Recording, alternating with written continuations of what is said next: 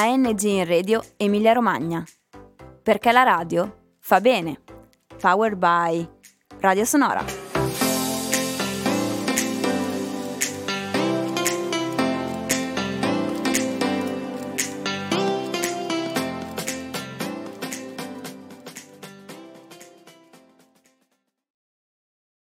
Ciao, qui è Su di Corda. Io mi chiamo Luna, ho 15 anni e vi parlerò del violino da ogni suo punto di vista.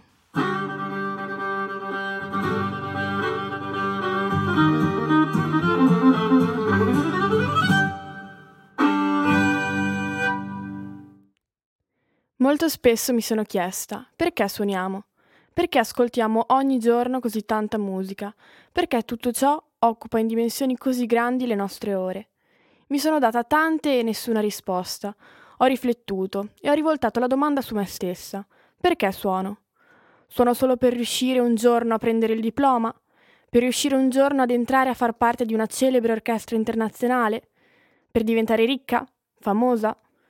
A tutto ciò, benché non abbia solitamente risposte molto definite a qualsiasi dubbio ponga a me stessa, sono riuscita a rispondere. No, non studio solo ed esclusivamente per un diploma o per un lavoro più abbiente. Studio musica e dedico tanto tempo ad essa perché mi fa stare bene. Solita frase fatta da musicista o da grande appassionato in materia, direte voi. E vi dirò, avete pure ragione, ma è effettivamente così.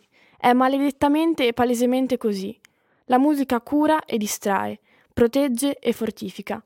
Attenzione però, porsi degli obiettivi è fondamentale. E per quanto sia positivo suonare per riempire lo spazio vuoto di una buia giornata autunnale, è importante capire che ciò che si fa va portato sempre oltre e mai limitato al possibile che pensiamo noi. La musica ci circonda ogni giorno e allo stesso modo ogni giorno ne siamo profondamente influenzati, spesso fino a non riuscire a farne a meno.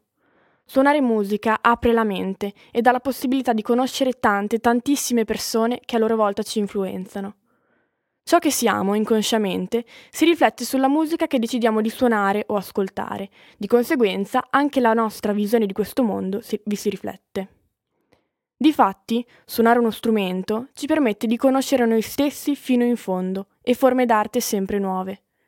È importante essere consapevoli del fatto che non si sta suonando per fare bella figura durante un concerto o per superare di livello il compagno di studio.